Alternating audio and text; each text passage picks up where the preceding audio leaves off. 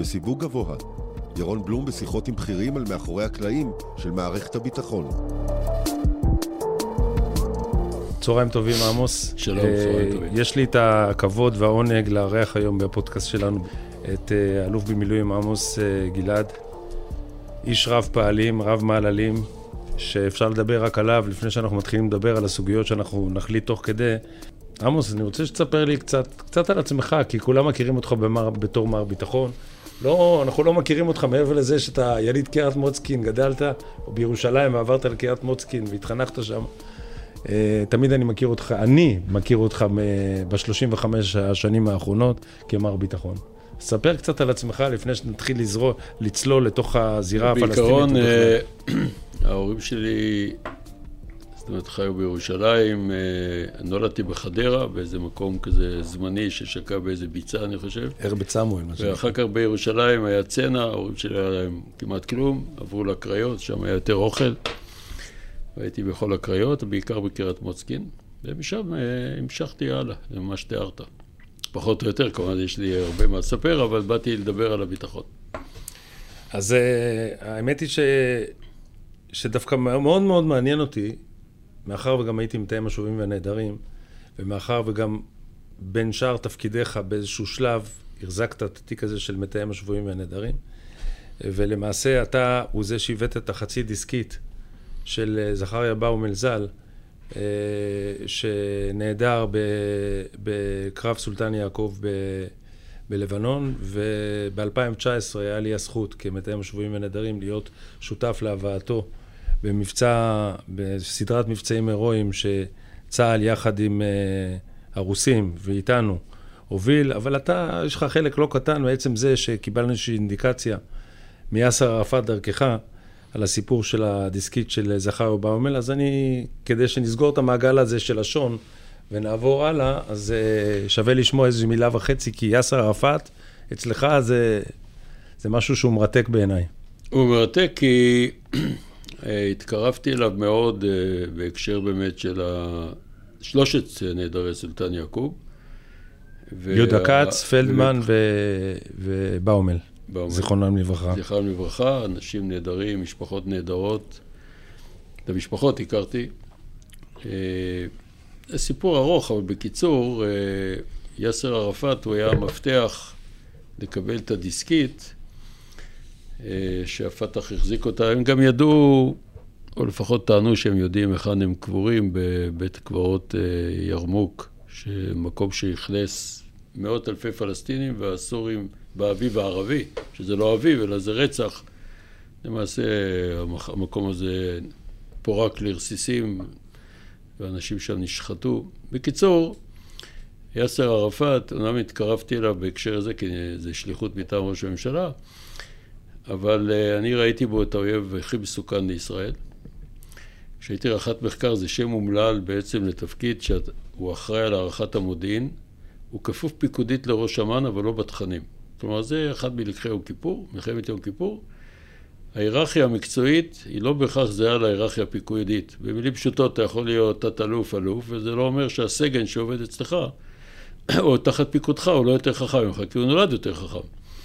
ולכן כדי לאפשר איזה פלורליזם כזה, רח"ט מחקר יכול להציג לקבינט, לראש הממשלה, לשר הביטחון, רמטכ"ל, אה, הערכות שהן שונות מראש אמ"ן, למרות שהוא המפקד שלו, הוא לא חייב לקבל למי שלא יודע, בתור אחד, שנינו השתתפנו בהרבה מאוד אה, ישיבות קבינט נכון. מדיני-ביטחוני.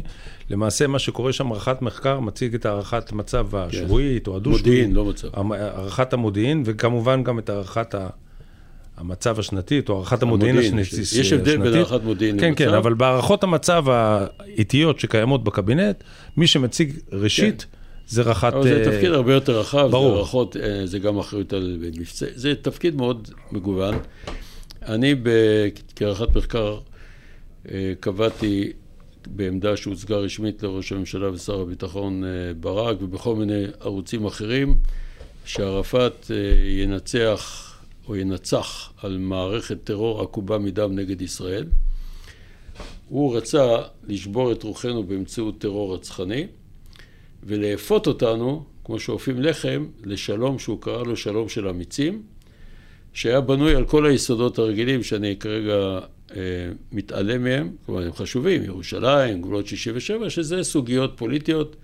זכות השיבה שהוא... למעט זכות שיבה. ידע להתפשר על זה. זכות שיבה, הוא התעקש. הוא ראה בזה פשרה, הוא אמר, זכות שיבה, חמישה מיליון צריכים לחזור. אני מוכן ל... הפלסטינים הם היחידים שאוכלוסיית הפליטים גדלה ולא קטנה, מה שקורה בימים אחרים.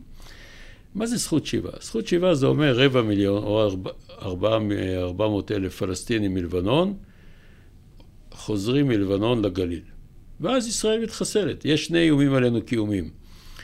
אחד, אם יהיה לאיראן ומדינה דומה לנשק גרעיני, שהיום היא כבר סף גרעינית. תכף נדבר על זה, אני מניח, והדמוגרפיה. אם ישראל תפסיק להיות מדינה יהודית דמוקרטית, אנחנו לא נהיה פה. ואני אמרתי, הוא רב מרצחים, האסטרטגיה שלו היא לאפות אותנו באמצעות טרור. הוא לא היה מסודר במובן שהוא הוציא פקודות מבצע, לכן מודיעינית יכלו להתווכח אם זה נכון או לא, אבל בעמל רב, השקעתי באיש הזה עשרות שנים, זאת המסקנה שחלקתי עם הדרג המדיני שלא קיבל אותה. חוץ מהרמטכ"ל, ראש המטה הכללי, רב אלוף מופז, שאול מופז, שהוא כן קיבל אותה. ראש הממשלה, שר הביטחון, לא קיבל, כמונו הדרג המדיני. ערפאת היה אדם נחמד באופן אישי ורצחני באופן מהותי. וכשהגעתי אליו, אה, הוא כנראה מה... מה שנקרא, הוא שיחק את הדו-פרצופיות עד תום. אני לא קורא לזה דו-פרצופיות, הוא היה אמיתי. הוא לא שיקר לנו, אנחנו שיקרנו לעצמנו. הוא היה נחמד, הוא נראה כזה מסכן, הוא לא היה כזה, הוא היה רצחני. אני חשבתי לאורך שנים שהוא חייב להיות יעד לסיכול ממוקד. בגלל מה שהוא הולך לעשות, לא בגלל מה שהוא הולך עשה. לעשות ומה שהוא עשה. כן. אני מזכיר איזה פיגועים הוא עשה. פיגוע כביש החוף, זה הפתח ביצע. אבל האם אתה יכול לקשור אותו? לא, כי הוא נתן את זה לאבו ג'יהאד סגנו, חליל אל-וזיר. האם אתה יכול לקשור אותו לפיגועי חו"ל, טבח מינכן, ששם בוצעו מעשי זוועה שאני לא רוצה לחזור עליהם, גם בגופות? לא, כי זה אבו עיאד. הוא תמיד איש של שלום שמפעיל מכונת רצח מזעזעת. אני סבור גם היום, ולמרות זאת זה לא הפריע לי להתיידד איתו, כי במזרח תיכון אין סתירה בין זה שמישהו רוצח אותך, מנשק אותך, וגם שולח פרחים להלוויה שלך. והתפתחה כימיה, ותוך כדי השיחות, שאומנם היו באופן רשמי על, על נעדרי סולטן יעקוב, הוא אגב נתן הוראה לתת לנו את הדיסקית, אבל ג'יבריל, ואז הוא בדרך כלל היה עובד בין אה, חצות לחמש בבוקר. הוא לא היה פעיל באור יום, הוא כמו חפרפרת בלילה. וביום הוא ישן. וכשהוא הלך לישון, אז ג'יבריל רג'וב אמר, לא תקבלו את זה. אמרתי לו, אבל ערפאת סיכם.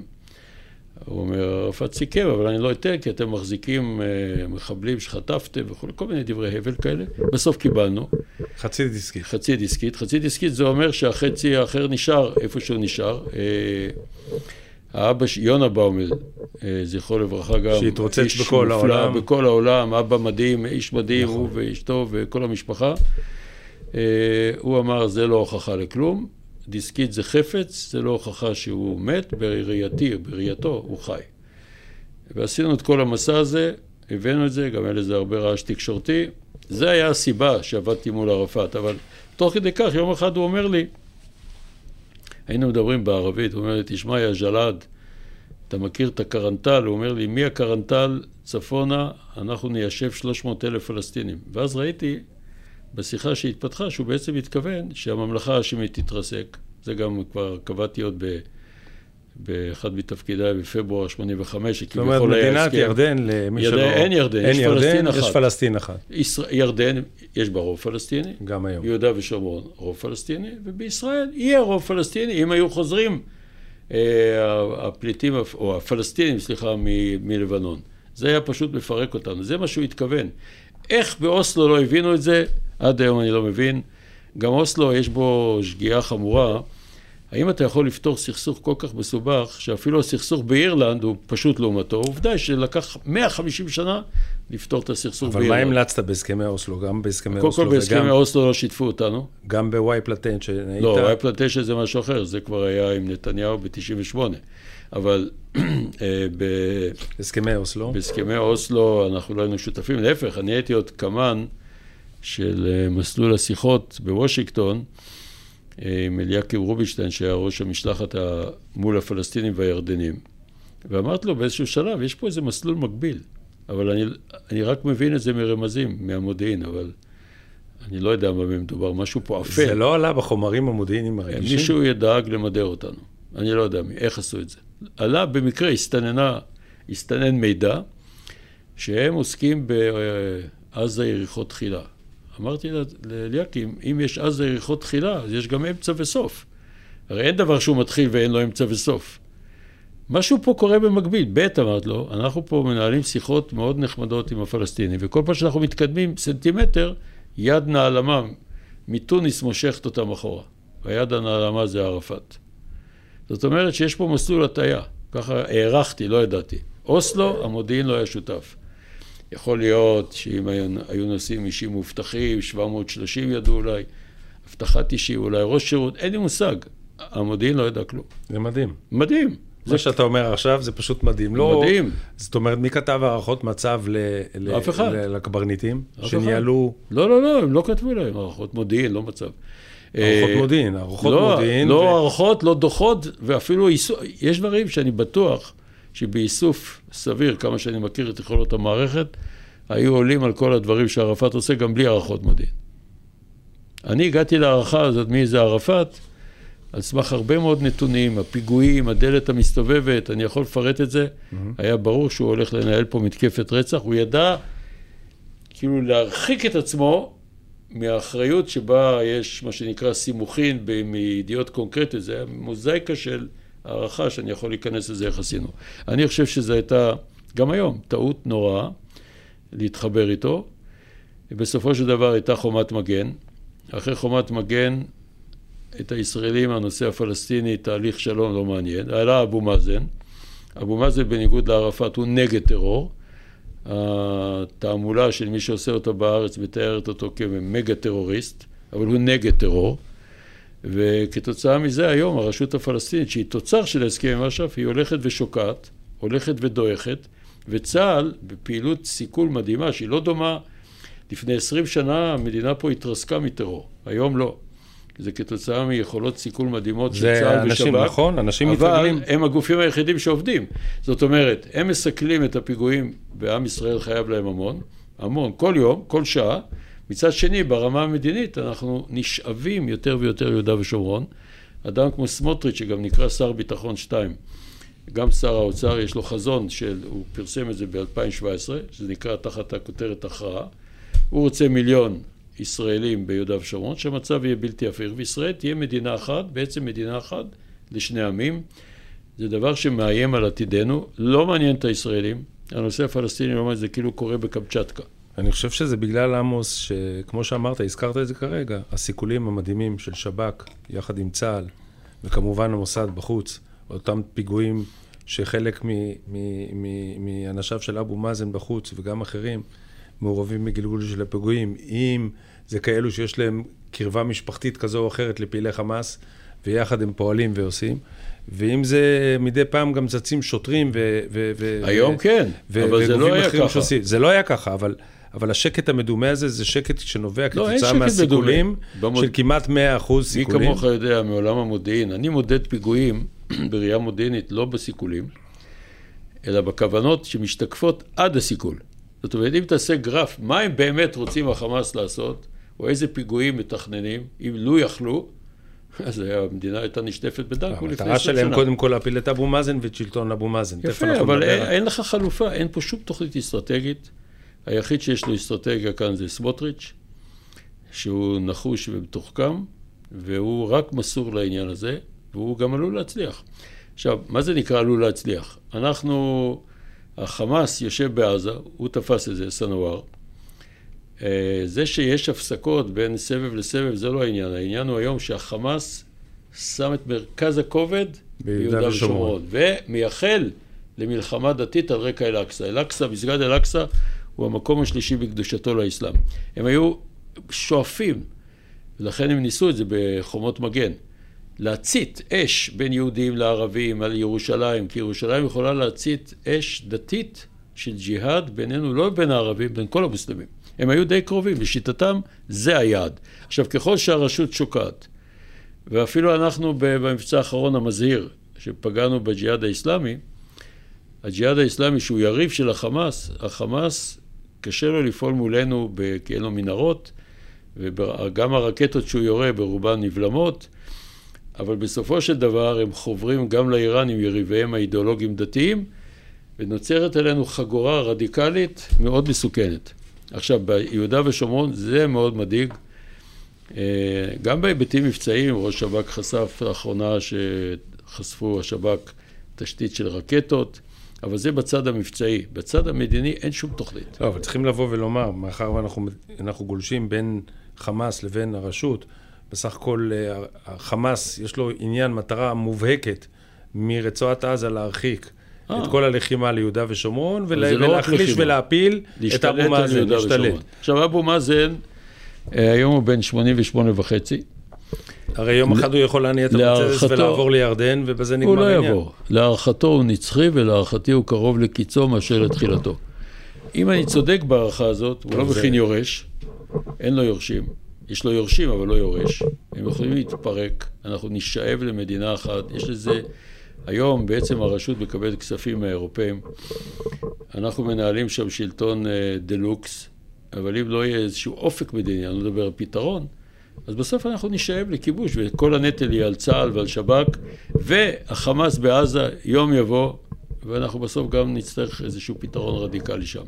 היום המדיניות, למרות שאף אחד לא מודה בזה, אה, של ראש הממשלה להתרשמותי, לא לידיעתי, שהוא אומר שיהיה חלש, חמאס אה, מורתע וחלש, ויהיה בידול, ככה קוראים לזה. אבל הבידול הזה, הבידול הם הזה הפכו הוא... אותו עלינו. דה פקטו הוא לא קיים. זאת אומרת, הם שולחים עובדים לישראל. 17 אלף עובדים, מקבלים תמיכה, 17 זה יכול להיות גם 20. אני לא נגד זה באופן אישי, כי העוני שם הוא כל כך נורא שמצידי שיקבלו, אבל זה לא מה שמשכנע אותם. הם נחושים אידיאולוגית דתית להרוס את ישראל. הם השם שלהם בערבית זה חרק המוקם האסלאמי, תנועת ההתנגדות האסלאמית, וחלק מהאחים המוסלמים, והאידיאולוגיה שלהם אותו דבר, בדיוק זה על איראן, שהם היריבים השיעים שלהם. ולכן, כשמדברים על uh, אתגר של חזית רב-מימדית, הם חלק מזה היום. כשאנחנו מדברים על הרב-מימדיות, אנחנו מדברים על איראן, יחד עם שחקני פרוקסי, נכון. לא רק שיעים, כולל מה שהם עושים היום, שהם תומכים באופן, באופן מובהק בחמאס, תומכים בו כלכלית, תומכים בו אה, אה, באמל"ח שהם, שהם מעבירים, ו, ועוד ציר שאנחנו מזהים בשנה האחרונה בטח של סלאח ארורי ומנגנון חמאס אה, חו"ל שיושב בדרך כלל בטורקיה, שקיבל אכסניה בלבנון בחסות או בעידוד איראני. ובהסכמה של החיזבאללה, שהם שחקני פרוסי. אותו סלאח ארורי, רק כדי להמחיש את התפיסה האסטרטגית, ב-2014 אה, שירות ביטחון כללי, שב"כ, סיכל התארגנות רחבת היקף של, של החמאס נכון. ביהודה ושומרון, שרצתה לבצע חמישה פיגועים במקביל, נכון. שזה המודל הישן שהיה מאוד מוצלח מבחינתם, ולהרוג את אבו מאזן. זאת אומרת, להם יש יעד אסטרטגי. אה, כמובן הייתה טעות עם הבחירות שהם זכו בעזה. הם לא מתכוונים לבלות את חייהם בעזה או לסיים את חייהם בעזה. המרכז הכובד זה יהודה ושומרון, ואם חס וחלילה זה יעלה בידם, אנחנו נהיה תחת איום אסטרטגי עמוק. עמוס, אבל אתה דיברת מעט על אבו מאזן ועל זה שאין לו יורש, יש לו מספר יורשים, או מספר כאלו שרוצים או שחולמים להיות, מג'יבריל רג'וב, שעוד היה בימי, אה, היה אחד מה, מהשוליות של, אה, של ערפאת, ואחרים, חסן א-שייח ועוד אה, שמות. מה לדעתך יהיה ביום שאחרי? הרי היום שאחרי, כמו שהזכרת לפני מספר משפטים, קרוב מאוד, אבו מאזן לא חי, לא, לא בריא. הוא לא, די לא מיואש. בריא, אני למדתי, תראה, במודיעין, אה, אחד הענפים הכושלים זה חיזוי אה, תוחלת חיים של מנהיגים, גם אם הם חולים. יש שם מנהיג יותר, המנהיגות, לא, יותר כי המנהיגות, המנהיגות מחזיקה אותם בחיים מעבר למחלות. אני לא מוטרד מזה. יש לו פשוט בעיה ביולוגית, אה, הוא בן 88. הוא לא, הנקמה שלו בנו, שהוא מנסה להעביר את ההתמודדות איתנו לחזית הבינלאומית. בינום הסכסוך. בינום הסכסוך. והמאבק, לא חדש, והמאבק אבל... הדורי בזירה הפלסטינית. נכון, אבל בסוף תראה מה קורה, זה מרתק. הרי הכריזו מנהיגינו, הנה יש לנו הסכמי אברהם, תוך התעלמות מהפלסטינים. אי אפשר להתעלם מהפלסטינים. אפילו הסעודים מביאים אותם בחשבון היום, גם אם הם באופן אישי לא אוהדים אותם. גם המצרים, גם העולם הערבי. וככל שהמגמות שמובילים אנשים כמו השר סמוטריץ' ביהודה ושומרון, אני חושב שההתנגדות של הערבים אלינו תעלה, וזה גם יפגע לנו באינטרסים חיוניים, שלא לדבר על ארצות הברית. העולם עסוק בדברים אחרים, ולכן נשארנו לבד. זאת אומרת, מה אני צופה שיהיה אם הוא יפרוש, אני לא רוצה להגיד ימות חס וחלילה, אם הוא יפרוש, פשוט אין לו יורש אחד, יהיה טריומווירט, זה יתחלק לקבוצות שליטה שאולי יסתדרו ביניהם, או שיריבו אחד עם השני, או שיילחמו אחד בשני, ואז בעצם אנחנו ניגרר יותר ויותר לשליטה ישירה ועמוקה. זה בעצם כיבוש ישיר, יש לזה נזקים עצומים. וזה יעשה בלי דיון אחד בקבינט, ובלי דיון אחד בכנסת, מה האסטרטגיה שלנו. אם היה דיון בקבינט שאומרים, אנחנו מספחים, אוקיי, אנחנו לא מספחים. אין, זו מציאות שנוצרת מעצמה, הולכת ומתגברת. לחמאס כן יש אסטרטגיה, אני רוצה להזהיר, למרות שוודאי שכל מי שמומחה בזה יכול להבין את זה גם בלעדיי. והיעד שלהם הוא יהודה ושומרון, ואם אפשר, אה, להצית אש מלחמה דתית, והחזון שלהם הוא להרוס את ישראל. ובניגוד למה שאומרים, שכמו שאש"ף התמתן, הם לא התמתנו, כי זה צו דתי. אני חושב אה, שהמאבק הדורי בזירה הפלסטינית, הוא יביא לזה שבחודשים האחרונים, אחרי הסתלקות אבו מאזן, ושוב, אני לא נביא, כי אף אחד לא יודע לחזות פה מה קורה. לא, אבל לחזות שהוא קרוב לקיצו, מה שתחילתו זה כנראה אפשרי. יהיה פה סבב לחימה של המחנות, של כן. פעילי המחנות, פעילי התנזים, ופעילים אחרים שהיו פעם עבריינים, גנבי רכב, שהפכו להיות אה, אה, לובשי מדים ו- כן. ונשק וסוררים הצעירים. כן. גם, גם בבלטה, גם בג'נין, שכם, ג'נין. מתחיל. כבר מתחיל, רמאללה, מחנה הפליטים ג'ילזון ומחנות הפליטים באזור חברון, ואין ספק שזה כבר מתחיל. והשאלה באמת, אם יהיה מישהו שיצליח להיכנס לתוך נעליו הקטנות של אבו מאזן, אבל לשלוט או להיות בקונסנזוס של אותה יריבות בין-דורית. לא, אני חושב שלא, אני אנמק את זה. באמת, אה, מערכת הביטחון עושה שם עבודה נפלאה. בעיקר בהיבט של הסיכול וגם הידברות. סיכול, וגם התבונה היא באמת, מקורות זרים, התבונה... גם ראש השב"כ וגם אחרים משוחחים עם אבו מאזן. נכון, וגם אז... אה, אלוף פיקוד מרכז, יש לנו גם קצינים מעולים, הרמטכ"ל, המתפ"ש, כן. המתפ"ש, כולם באמת אליטה, ראש אמ"ן. ראש שב"כ שהזכרת שהוא מצוין. יש לנו אליטה מצוינת, שחלק מהמצוינות שלה זה שפיות והבנת התמונה האסטרטגית. אבל להתמודד עם פוליטיקה זה דבר מאוד קשה, ומה שאני מוטרד, אני בעצם בסיוט מזה, שהפוליטיקה תנצח, כן, אני עוקב במיוחד אחרי סמוטריץ'. כן, שמעתי, אתה כבר הזכרת אותו כמה פעמים. אני מזכיר אותו, אני אמשיך להזכיר אותו. יש לו משנה סדורה, והוא יודע לשמור על פרופיל נמוך והוא נחוש. והוא מתכוון לקדם את uh, תיאוריות ההכרעה שזה, שלו, שיהפכו אותנו למדינה כמו דרום אפריקה. אנחנו נאבד לגיטימיות, אנחנו עלולים לאבד תמיכה גם בארצות הברית, גם בעולם החופשי. אנחנו עלולים לאבד את אופיינו הדמוקרטי, ואין פה שום דיון ציבורי על זה, כלום. לא בכנסת, לא בממשלה. כי כולם, אני חושב, עסוקים אה, היום במחאה. ואם יקרה מה שאתה אומר, שאני חושב שהסבירות גבוהה, אז uh, ייכנס החמאס בסוף. אתה, אנחנו נמנע את זה בכל כוחנו, אבל זה... בסוף אי אפשר להטיל את הכל על מערכת הביטחון. מערכת הביטחון אחראית למגזר חשוב. החזית הביטחונית, אבל יש גם חזית מדינית, חזית כלכלית, חזית מוסרית, חזית תרבותית, חזית משפטית. מי פה מטפל בזה? אף אחד. תופעת הסרבנות בעידן המחאה הנוכחית, או בכלל המחאה הנוכחית, כ, כ, איך מזהה את זה היריב, איך מזהים את זה האיראנים, האם הרב-זירתיות הזו ש, שהתחילה מהרמדאן האחרון, או אולי קצת לפני, כי זיהינו את זה גם לפני, אבל החלומות של איראן והלחץ של איראן על החיזבאללה לבצע פיגוע, ואחר כך הפיגוע שהיה בצומת אה, מגידו בצ... או ב... ליד הכפר סאלם, אה, והרחקה מהגבול.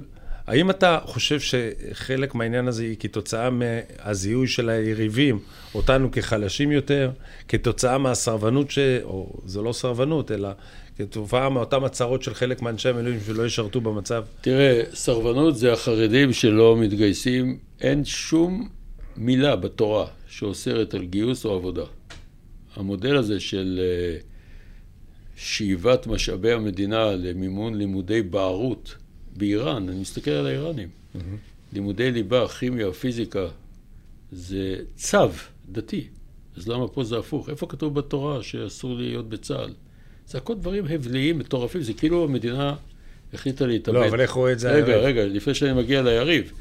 המחאה, לדעתי, הצילה אותנו מאובדן הדמוקרטיה. אם ישראל, בשונה ממדינות, מהמדינות השכנות, ישראל חייבת להיות דמוקרטיה, כי אנחנו בין היתר מחוברים לארה"ב על בסיס ערכים משותפים.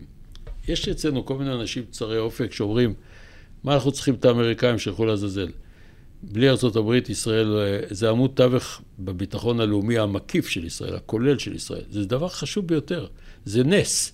עכשיו, ארה"ב מחוברת איתנו בראש ובראשונה על בסיס ערכים משותפים. אם ישראל לא תהיה דמוקרטית, אנחנו נאבד מכוחנו, פשוטו כמשמעו. כבר יש לזה סימנים בתחום הכלכלי, בתחום אחר. המחאה הצילה אותנו. אני לא קורא להם סרבנים, אני לא יכול לקרוא לטייס שמתנדב לא, חלילה שלא יישמע לא. כאילו שאני קורא להם לא, סרבנים. לא, לא, אני יודע שאתה לא, אבל אני אומר אה, כדי להבהיר. אני אומר שהתופעה. הזו, איך מזהה את זה היריב? אני אגיד לך איך היריב מזהה. קודם כל חמינאי אמר, אה, אולי לוחות הזמנים שקצבנו לישראל מתקצרים. אני חושב שזה פוגע בדימוי ההרתעתי שלנו, כי יש בזה השלכות ככה.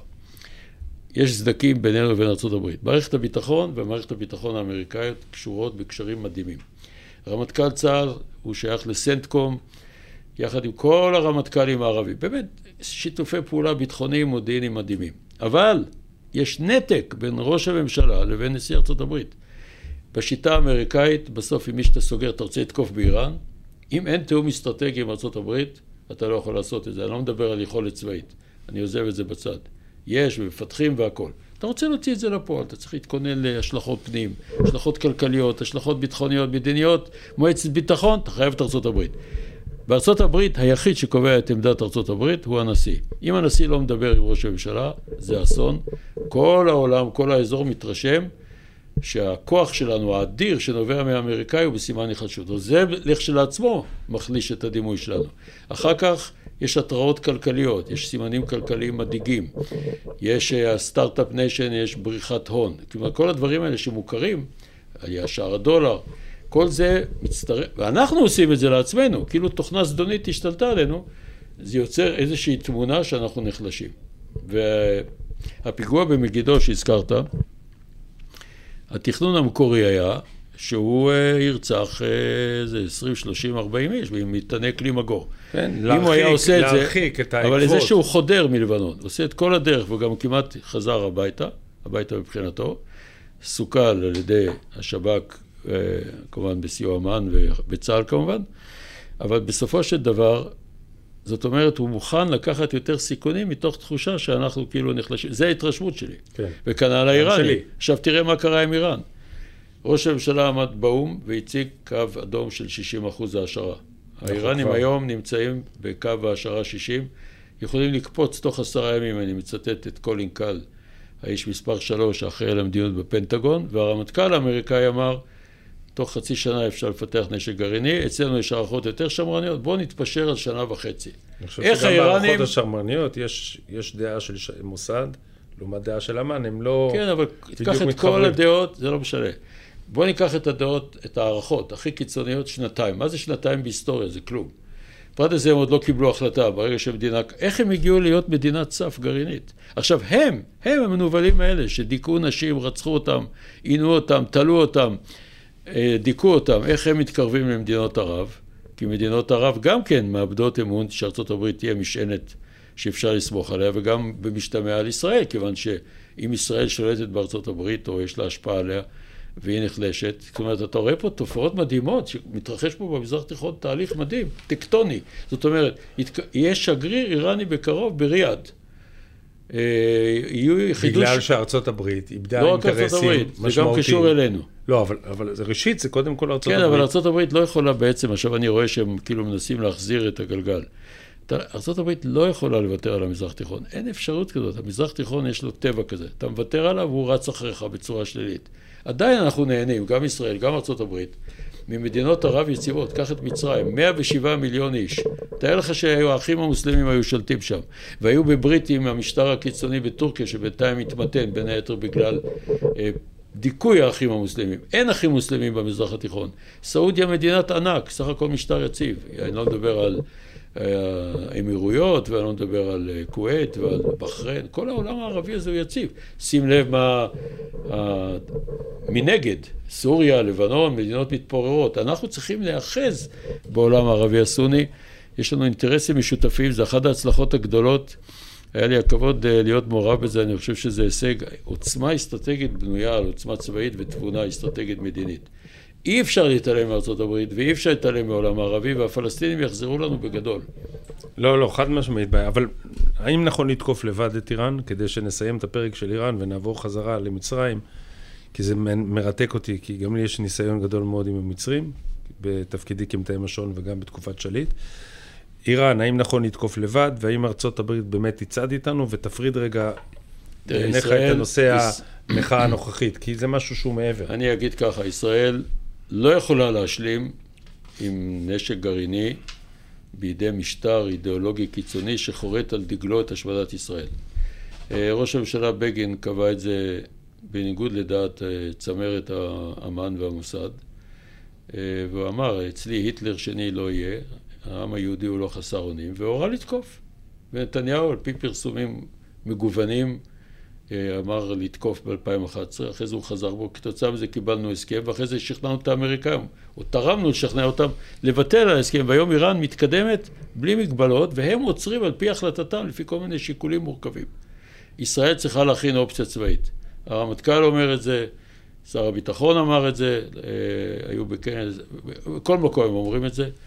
והם צודקים כמובן, וזאת המדיניות של המדינה. אופציה צבאית אבל, אם תרצה לממש אותה, אתה חייב להכין אותה במגוון תחומים.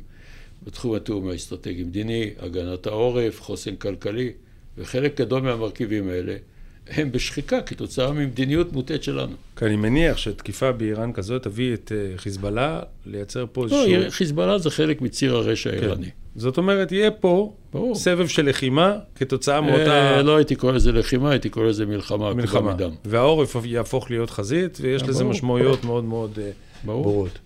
ולצד כל הסלט הזה, אני חייב לדבר איתך קצת על אה, מצרים, כי אתה מאדריכלי הקשר עם מצרים. אין לי בכלל ספק, אני מכיר את זה, אני מכיר את זה באופן אישי, גם כראש האגף מדיני-ביטחוני וגם לפני כן. אבל תספר קצת על העניין, כי אתה היית גם ראש אגף מדיני-ביטחוני, ציינו את זה בהתחלה. אה, עד 2017, במשך 14 שנים, שזה וואו אחד גדול, מספר שרי ביטחון, מספר ראשי ממשלה, תספר קצת על הקשר עם מצרים. ו... אה, אחת הסיבות שהייתי תקופה כה ארוכה, אגב, חזרתי לצבא. אה, פרשתי ב-2003, וב-2008 שר הביטחון ביקש ממני לחזור בהתנדבות, במקביל לתפקידי, לשנה וחצי. כראש מתפ"ש. כן, תקופת עופרת יצוקה, זאת אומרת שזה מבצע. אני חס... זה, זאת אומרת, אני משוכנע שמצב שבו אתה יכול לקדם שלום ושיתוף פעולה ביטחוני עם מדינות ערב שהיו גרועות אויבותיך, רק עכשיו מוציאים מארכיון, מארכיוני ההיסטוריה כיצד הצבא המצרי בכוח מתוגבר הגיע צומת עד הלום. מפקד חיל האוויר לשעבר אה, אמיר אשל, אלוף אמיר אשל, אלוף במילואים אמיר אשל, שהיה מנכ"ל גם משרד הביטחון, כתב איך ארבעה מטוסי מסר שמיט וכולי, איך בלמנו אותם. בקיצור, במקום איבה נוראה, ודווקא אחרי מלחמת יום הכיפורים, בחזון מדיני ומנהיגות יוצאת דופן של אה, מנחם בגין ז"ל ואנואר סאדאת ז"ל מהצד המצרי, נחתם הסכם שלום. עכשיו למצרים יש הסתייגות מאוד קשה כלפי ישראל באופן עמוק, והמשימה הייתה קודם כל בתחום הביטחוני לשבור חומות.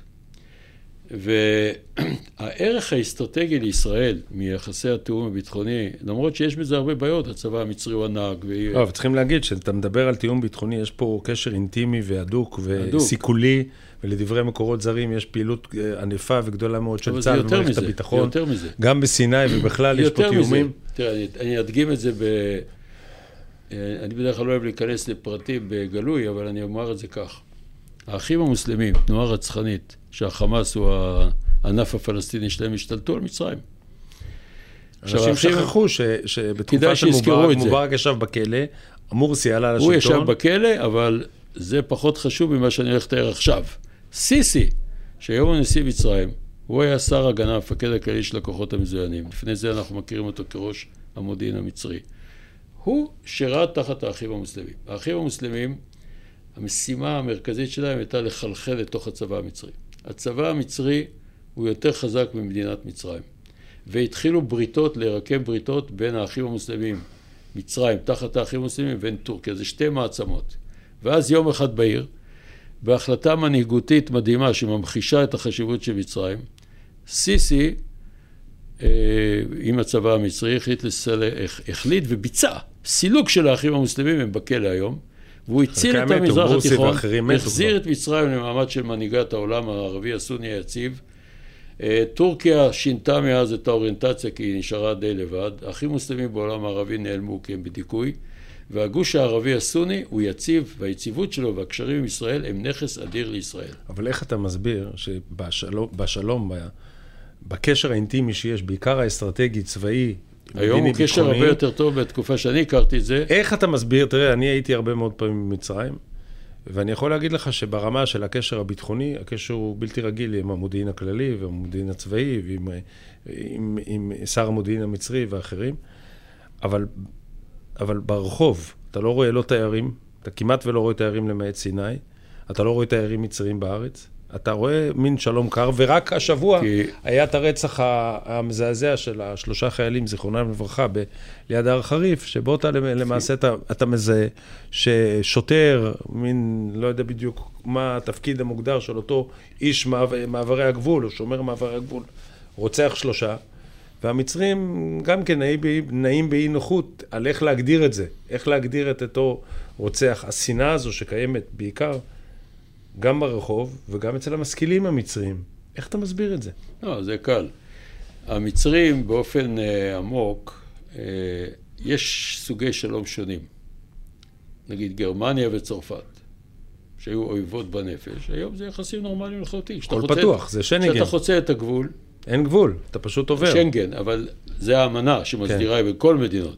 אתה, אתה לא יודע שאתה בגרמניה או שאתה בצרפת, ערכים משותפים, זה נכון. נורמליזציה. אצל הערבים יש הסתייגות מאוד קשה מישראל, והסיבה שאין תיירים מצריים, חוץ מזה שמשחררים מדי פעם קופטים, כי הם נוצרים, למרות שכמה, יש עשרה מיליון כאלה. בקיצור, אם אתה רוצה שם. שלום יציב, אתה חייב להרחיב אותו למה שנקרא באנגלית people to people, בין העמים, נורמליזציה, תרבות, תיירות. והיום אם אתה מצרי ואתה רוצה לבקר בישראל, זה לא פשוט. אה, יחד עם זאת, אה, אחרי שבסופו של דבר יחסי ישראל-מצרים עברו הרבה מבחנים, אה, פורסם על סיוע ב... שלנו בסיני נגד טרור דאעש. הם מתווכים ומונעים כל פעם הידרדרות צבאית בעזה.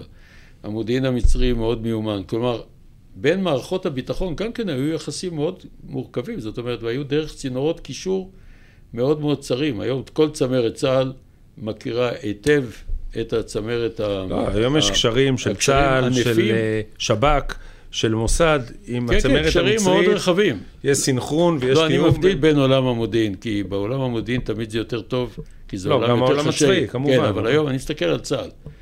צה"ל זה היה מחובר רק לגורמים מאוד מצומצמים. כי האינטרס גובר על הרבה מאוד זה דברים לא רק אחרים. אינטרס, גם בגישה של סיסי השתנה משהו, והוא, בלעדיו זה לא היה קורה, והוא מתוך אינטרס של מצרים, הוא פטריוט מצרי אמיתי וגם איש דתי מאוד, הוא דתי באמת, כלומר הוא, הוא דתי מאמין מאוד, והוא הבין את הערך של ישראל, סך הכל גם לנשיא מצרים, שהוא כל יכול, יש מגבלות, אם הוא ירחיב יותר מדי בתחום הנורמליזציה זה עלול לסכן, ויחד עם זאת, אפילו במערכת החינוך, בבדיקות שנעשו, יש אה, מיתון בתכנים העוינים, יש אה, יותר השלמה עם ישראל, הקשרים הביטחוניים הרבה יותר רחבים, וגם מה שהזכרת לגבי הרצח, ההודעה של דובר צבא מצרים היא תמוהה מוזרה לחלוטין, שהוא רדף, המציאו משהו שכאילו לא מחבל, אבל אני בטוח שבתחום הביטחוני התחקירים המשותפים, שהרמטכ"ל אמר בהודעות גלויות שיהיו תחקירים משותפים, אני בטוח שהם עושים הכל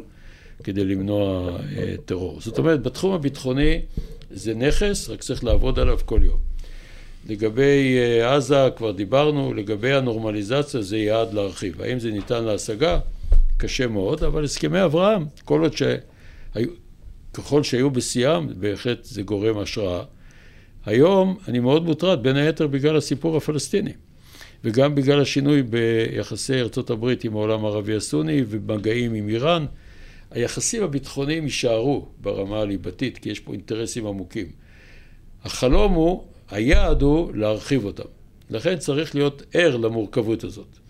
תראה, אני משוכנע שברגע שהיחסים בין הדרג המדיני הישראלי לבין ארצות הברית ית- יתקרבו חזרה, אה. ואם אה, ממשלת ישראל הנוכחית תזנח את, ה, את הרצון לשינויים מרחיקי לכת, כמו שמדובר עכשיו על אותו מהפכה משפטית ודברים אחרים, אני משוכנע שזה יביא ישר את העולם הערבי, ולפי פרסומים זרים, גם סעודיה וגם נסיכות אמ"ן וגם מדינות אחרות מדברות על נורמליזציה. אגב, אנחנו רואים, בניגוד למצרים, שהנורמליזציה והעידוד של תיירים ישראלים להגיע למדינות המפרץ הוא הרבה יותר חזק. נכון, אבל לא לירדן. לא לירדן. לא למדינות הליבה. גם מירדן, עקבה ואזור... לא, עקבה כן, אבל עקבה זה אזור מבודד. באזורים האלו מודדים, כמובן שבאמ"ן ובמקומות אחרים לא מודדים, אני מניח שהחשש מפני הפלסטינים, האוכלוסייה הפלסטינית... לא, אבל קרה פה עוד דבר חשוב, היחסים בתחום האנרגיה מאוד התרחבו. גם במצרים. כן, אני מדבר על מצרים, זה מאוד חשוב, גם מול ירדן. אני חושב שיש יותר תיירים, אבל לא מדדתי את זה. יש נטייה להרחיב את היחסים הכלכליים. יש שיתופי פעולה יותר רחבים, וצריך לחתור, זה יעד ביטחון לאומי מספר אחת, ליחסים מעולים ככל הניתן עם מצרים. אפשר להגיד ככה, בסוף השיחה, בסך הכל הרי אפשר לדבר גם על הצוללות, וגם על uh, מבצעים שהיית מעורב, וגם על uh, הוויכוחים הבלתי נגמרים שהיו לכם האמריקאים, ולמרות זה זכית מראש ה-CAA לאות uh, אביר, uh, uh, איזה אות מאוד מאוד גבוה ב... לא, זכיתי בצבא האמריקאי, משר ההגנה, חתימת ידו לתואר Legion of Merit, זה, זה התואר הגבוה ביותר שנותנים לזרים, וגם אות הצטיינות של ראש המודיעין הצבאי האמריקאי.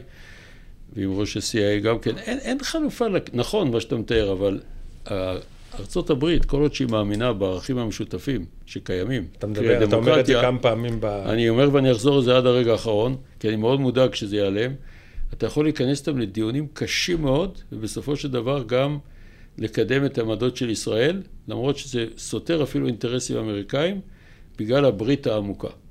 אם חס וחלילה זה ייפרם ברמה המדינית, כל יום שעובר שראש הממשלה לא נפגש עם נשיא ארצות הברית, גורם לי חרדה. עמוס, תחזית לשנה הקרובה. תחזית, כמו שאתה רואה אותה, מול ישראל, מול הרב-זירתיות, מול ארצות הברית ובכלל. מצד אחד, אה, זאת אומרת, אם אנחנו לא... נש... אני די מעודד מזה שבסופו של דבר המחאה... משפיעה על ה... אה, נגד. אני קורא לזה הפיכה משטרית, זה לא מהפכה משפטית. מהפכה משפטית אצלי זה שהשופטים אה, ינהלו משפטים אה, תוך שלושה חודשים, ולמעשה אונס, כמו שקוראים מדי פעם, ייתנו עונשים הולמים. וכיוצא בזה. זה נקרא, והמשטרה תהיה חזקה ולא לא מטורללת. לא דיברנו על המגזר הערבי, ולא דיברנו על זה, זה ל... נקרא רפורמה משפטית. מה שמדובר פה זה הפיכה משטרית, זה להפוך את ישראל לדיקטטורה בנוסח פולין או הונגריה, אבל הן יותר חזקות מאיתנו במובן הזה, ולהן אין איום קיומי. מה שאני רואה זה ככה, יש לנו עוצמות אדירות, יש עוצמה צבאית, עוצמה מודיעינית, עדיין עוצמה טכנולוגית, עוצמה מדעית, אבל זה הכל בסימן שאלה, זה תלוי באיש אחד פה בישראל, ראש הממשלה. הוא חייב, אני, הוא אדם חדור בתחושה היסטורית מהיכרות איתו, והיעד הראשון שלו זה להביס את האיום האיראני, הוא מתכוון לזה. לי, לי נפלה בחלקי הזכות להציג לו את הערכת המודיעין על איראן ב-1996. במאה הקודמת, זאת אומרת, זה מביך לומר מתי, לכן אני קורא לזה BC, before COVID, ו... והוא, התרשמתי, עשרות שנים הוא מסור לזה, אבל למעשה היום אנחנו נחלשים מול איראן בגלל ההפיכה המשטרית ובגלל ערעור יחסים בזירה. עכשיו, האיראנים, כרגע הם עוצרים על הסף. אה, לאחרונה הסוכנות הבינלאומית לאנרגיה אטומית נתנה להם הנחות לא מוצדקות. ויכול להיות שארצות הברית חותרת לאיזשהו הסכם גרוע נוסף. כן, זה מה שאומרים. כדי להשקיט את הזה, ואין לך בעצם יכולת להשפיע על האמריקאים אם הם ילכו בכיוון הזה, כי בעיני נשיא ארצות הברית יש סין, אוקראינה, יש העולם מלא בעיות. ואם אין הידברות בין המנהיגים, זה יכול להחליש אותנו. האם יתקפו אותנו או לא? אני לא חושב שיתקפו אותנו, אבל הפוטנציאל, אני מצטט את ראש אמ"ן, אה, להתלקחות, ראה המקרה שציינת מגידו, זה פיגוע אסטרטגי. אסטרטגיה הכוונה היא לא שנהרגים ממנו אנשים, כי זה קורה בכל פיגוע, אם הוא מצליח, אלא שהוא יכול להשפיע על כל מערכות היחסים. נניח היו נרצחים 30 איש, מי יודע לאן היינו מגיעים? זאת אומרת, אם חוצפתו של נסראללה, של האיראנים עולה, והאיראנים מגבירים את המעורבות שלהם ביהודה ושומרון, מנסים לרצוח תיירים ישראלים או תיירות באיסטנבול, שהמוסד הציל אותם, או ביוון וכיוצא בזה. יש הרבה מאוד תכנונים. אנחנו בעימות ומל"טים מגיעים, פוטנציאל ההתלקחות עלה, ואנחנו צריכים להתכונן לזה. ולחזור לשני נתיבים. נתיב העוצמה הצבאית, שפה אני סומך על המערכת, כולל המודיעינית, ונתיב התבונה המדינית, שפה אני לא סומך עליה, ואני מקווה, מייחל, מתפלל, שהיא תחזור לנתיב הנכון. אני רק אה, חושב בעניין הזה, שצריכים להזכיר את זה, כי גם עצם זה שאין פיגועים בחו"ל, כמו שאמרת במשפט האחרון, המוסד פה סיכל יחד עם ארגונים אחרים. סיכולים מדהימים. סיכולים מדהימים של אה, פיגועים מתוכננים של האיראנים. האיראנים דוחפים, כמו שהם לא דחפו אף פעם, לא, לא לא, היה דבר כזה. לא את החיזבאללה ולא שחקני פרוקסי אחרים בעיראק וב, ובלבנון, ואת חמאס כמובן, את חמאס חו"ל.